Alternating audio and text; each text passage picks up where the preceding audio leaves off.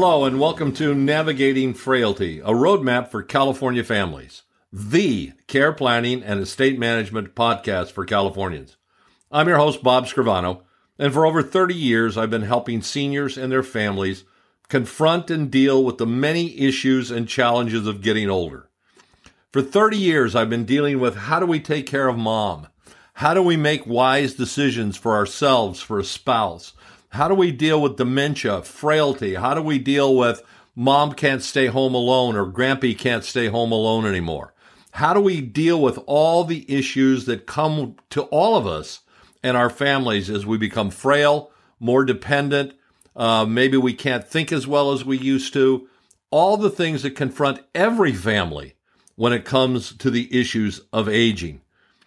This podcast is presented by Assets and Aging, and airs every other week on all the major podcast platforms, as well as on my website, assets and aging dot com. Today's episode is on the topic of family conferences. Family conferences are challenging and essential. What's a family conference? I've been holding family conferences for thirty-five years. Family conferences are at the core of everything. Parents, who's going to take care of you when you can't remember where you are anymore? Who's going to take care of grandma and grandpa?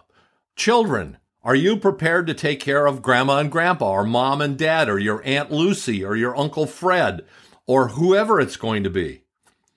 And for thirty years, the center of all of that has been family conferences. You have to talk to each other about the issues of aging.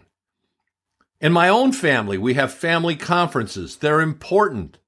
They're important to the children. They're important to the grandchildren. They're important to mom and dad or grandma and grandpa or whoever it is. We need to know who's on first. We need to know how we're going to deal with all the things that are conf- gonna, going to confront us that we don't want to admit are going to confront us. So uh, our goal always Always is to be safe and independent. We want to be as independent in po- as possible. We want to be warm and safe and comfortable, bright, and so much more. And we want that for our parents and, and our grandparents and the people in our family that we love. One of the most important elements in all of this is the is the planning process that must involve families. For most of us, when we get older, our families are at the center of all that we ha- all that happens. But parents don't want to talk to children because they don't want to be a burden on their children. Children don't want to talk to their parents because, oh my gosh, uh, if I t- I don't if I talk to mom and dad about it, they freak out.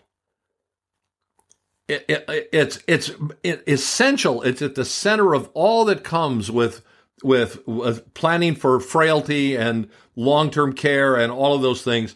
That at the center of that is the family. I'm going to give you some ideas for holding that family conference. Remember, this is an outline.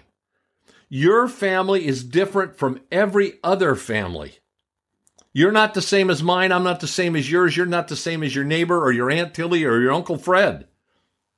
Be open and patient. Make sure everyone has a chance to speak and make sure you listen. This is about forming a consensus. Children, don't lecture your parents. Parents, don't treat your children like children. This is not just about imposing beliefs or wishes. At the end of the meeting, if you've not set out a logical, understandable path, then agree to meet again. You don't have to do this all at one sitting. Sometimes you're spread out. Sometimes you're going to, now you're going to have to do it by Zoom or by teleconference. I've helped lots of people facilitate family conferences. And we and it can be done by Zoom, it can be done by a telephone conference, it can be done by however you choose. But it's important to get to make a start. The issues here are important and impact lives and well-being of the people you love. At the end of this, once you have a written plan, you must act. It doesn't do any good to just have some conversation and then don't have a plan of action. You must have a, a plan of action so that you can move forward. The things I'm going to talk about are not in any special order. It's not like you've got to do A and then only after you do A can you do B or C or D or whatever. They're not in any particular order, but they're things that must be discussed, in my opinion, at a family conference.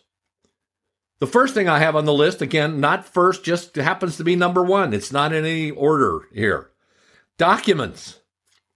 Everybody needs to know what documents you have, and they need to know where they are. Do you have a trust? You do. Where is it? Do your kids know? Who's the successor trustee? Who's going to manage it? What does the language say? Who are the beneficiaries? Did you leave anybody out? You have kids? You don't have kids? You're married? Who are you going to have this family conference with? Your brother? Your sister? But documents have to be discussed. Do you have powers of attorney? Do you have advanced health care directives? Are they immediate or springing? Don't worry about those. You need to find out what those words mean. What are they? Do you have advanced health care directives? Do you have HIPAA authorizations? That's who can get your confidential medical records. Do you have those? Who's on them? What about deeds? If you have a trust, was the house put in a trust? Were the bank accounts put in the trust? Was the brokerage account put in the trust? Does somebody have a copy? If so, who? If someone died, have they? Ha, what happened to the documents? Have they been taken off the documents? For instance, I see stuff all the time where dad died, mom gets sick, and dad's still on the trust and dad's still on the deed because nobody took him off when when dad died. Who who can understand all this stuff? Have you done this together? Have you had conferences? Who's the successor trustees? Who's the successor trustee if you die? Who's the successor trustee if you don't die? What if you have a stroke? What if you develop dementia? Who's the trustee of the trust? And people will say to me all the time, well, Bob, we have wills. Good, I'm glad you have wills. Who's the executor? What does the will include? Who are the beneficiary? And then remember this, wills don't go into effect until you're what? Come on, help me out here. Wills only go into effect when you're dead. Wills don't have any living benefit. And in California, most wills go through probate. So you may be forcing someone into probate when you thought you had a will and you didn't have to worry about probate. Remember, everything I talk about here is my opinion only. It shouldn't be taken as any form of legal, tax, or financial advice. It's my opinion, but it's a pretty good opinion based on thirty-five years of doing this. Where are the documents? Do you have a conservator if you need one? Is there arbitration language? Is there frailty language? Who can amend the trust? Can you amend the trust using a power of attorney? Does the power of attorney say you can amend a trust? Do the powers of attorney say you can create a trust? Who can get confidential medical information? What are your end-of-life desires? Are they clear? Well, you know, Bob, I told my kids not to do anything. Not to do anything doesn't work. I don't even know what not do anything means. Who's empowered to make end-of-life decisions? I don't know. You have to know, and you have to have that conference with your children or grandchildren or whoever's going to be doing this for you, your brother, your sister, your Uncle Harry, whoever it is. Have you had your documents reviewed in the last five years? Understand documents are at the core of the meeting. You have to have this. If you don't have any of the rest of this, you must have this discussion. Finances. You have to have a discussion about this. Where are they? Where's the bank accounts? Well, I got them in a bank. Which bank? Uh, well, uh, it's uh, Bank of America, or it's Wells Fargo, or whatever. Okay, what branch do you usually deal with? Where are the statements? Are the statements online? Are they? Do you get them printed? Who do they come to? Is there somebody you do online banking? Who has your passwords? If they needed to do online banking because you had a stroke. What about savings bonds? What about life insurance policies or annuities? Who can deal with those? What what companies are they? Who are the beneficiaries? Who's the owner? Are there I R As? Are there four oh one Ks? What kind? If you become ill, who can manage all these things? How do you know? And what or whose name is the home? How do you know? How is title held? Are the assets in joint tenancy, tenancy in common, community property, or some other form? How do you know? Who's got, where are your credit cards? Who knows where your credit card's at? You do credit cards? Yeah, I gotta do credit cards. I take care of them all online. Really? Who knows how to get into your Citibank account or your American Express a, a credit card or whoever it is? Who has the passwords? Who knows where they are? Do you have a safety deposit box? Where? Who has the key? Who knows where the key is? Who knows your password? Who knows the secret code? Yeah, I, well, Bob, I don't have a uh, safety deposit box. What I have is a twelve-ton safe at home. Really? Who's got the combination? Who has access? Are you sure? Who has the combination, the key? What if you have dementia and you can't remember the combination and you don't remember where you put the key? Are your assets structured in such a way that they would be safe from loss and able to pay for care? You must have the answers to all of this. At death, at death, everything I just talked about, plus funeral. What's your funeral plan? You're going to be toasted? You're going to be microwaved? You're going to be, you want to be buried in a pine box? Do you want to be par- buried in a solid walnut, gold-plated, sixteen thousand dollars coffin? What do you want? Are, are, there, are they complete? Does your family know your wishes? I mean, really know them. Will they follow them? That's part of a family conference, because one, one family member says, well, I think mom and dad should do this. And another family member says, well, I think mom and dad should do this. But nobody asked mom and dad or Grammy or Grampy.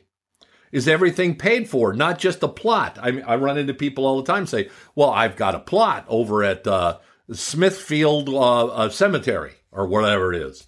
Great. How are you going to get there? In the back of the station wagon? Having a plot doesn't mean you have a funeral plan or you have wishes. It means you bought a plot at the cemetery. I have people all the time say, well, I'm going to be buried at the V A cemetery. It's free. Again, how are you going to get there? In the back of the station wagon? Somebody just going to load Grandpa up in the back of the station wagon and take him out to the V A cemetery? Who will pick up the remains? Who in your family knows about all of this? What about debts? What about pensions? What about your credit cards? All, all that kind of stuff. Who knows about all this stuff when you die? Who is, well, my wife knows it. Well, what happens if your wife predeceases you and you have a stroke? Long-term care. If you need care at the end of your life, where do you want to be? Well, everybody says what? I want to be at home. I, well, what if you can't stay at home? If you want to be at home and you need a caregiver, who's going to be your caregiver? Is it going to be your daughter? Is it going to be your granddaughter? Are you going to go move in with your daughter or your son-in-law? How do they feel about that? What about independent living? Have you visited independent living? Have you visited assisted living? Where do you want to be? What if you can't be where you think you want to be? I talk about it in terms of I always want to be at the softest level of care possible. So home if possible, if not independent living, if not assisted living, and then we get to nursing homes. And how are we going to pay for all of this? What about V A benefits? What about Medi-Cal benefits? Do you know what benefits are available? Do you have any long-term care insurance? What are the benefits? Where are the policies? What if I have no family? Well, then take all of the above and multiply it by a factor of something. Because if you don't have kids, or you've never had kids, maybe you've never been married. Maybe you're married, but you've never had kids.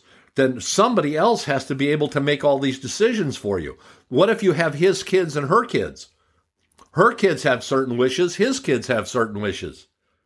How do we how do we make sense out of all of that? It has to happen at a family conference. And if you have no family, like children, then you have to have that discussion with whoever's going to be making those decisions for you, your brother, your sister, whoever it is. And if you're eighty years old and your sister's eighty-two, when you're eighty-five, she's going to be eighty-seven. How are you going to deal with that? If you truly want to always stay safe and independent, this is just, remember, the goal is to be independent, not necessarily to be at home. I want to, I want to stay as independent as possible. This is just the beginning of the discussion. Be honest. Write out the answers to the questions. If you need help, remember, I am always, always available to sit on your family meeting to help facilitate the discussion. Remember, hope is not a plan. Get started today. Remember, get help. Thanks so much for joining me. This has been Navigating Frailty, a roadmap for California families. I'm your host, Bob Scrivano. Be sure to check out past and future episodes of this podcast, all about the many practical, logistical, and financial issues of aging and seniorhood. Every episode features a new topic, and you'll find every topic is timely and important and worth your knowing about. Thanks again for listening. Hope you had a very happy holiday and a happy new year. And I hope you're, we're all looking forward to a great year to come. Thanks so much for joining me right here on Assets and Aging. Have a great day.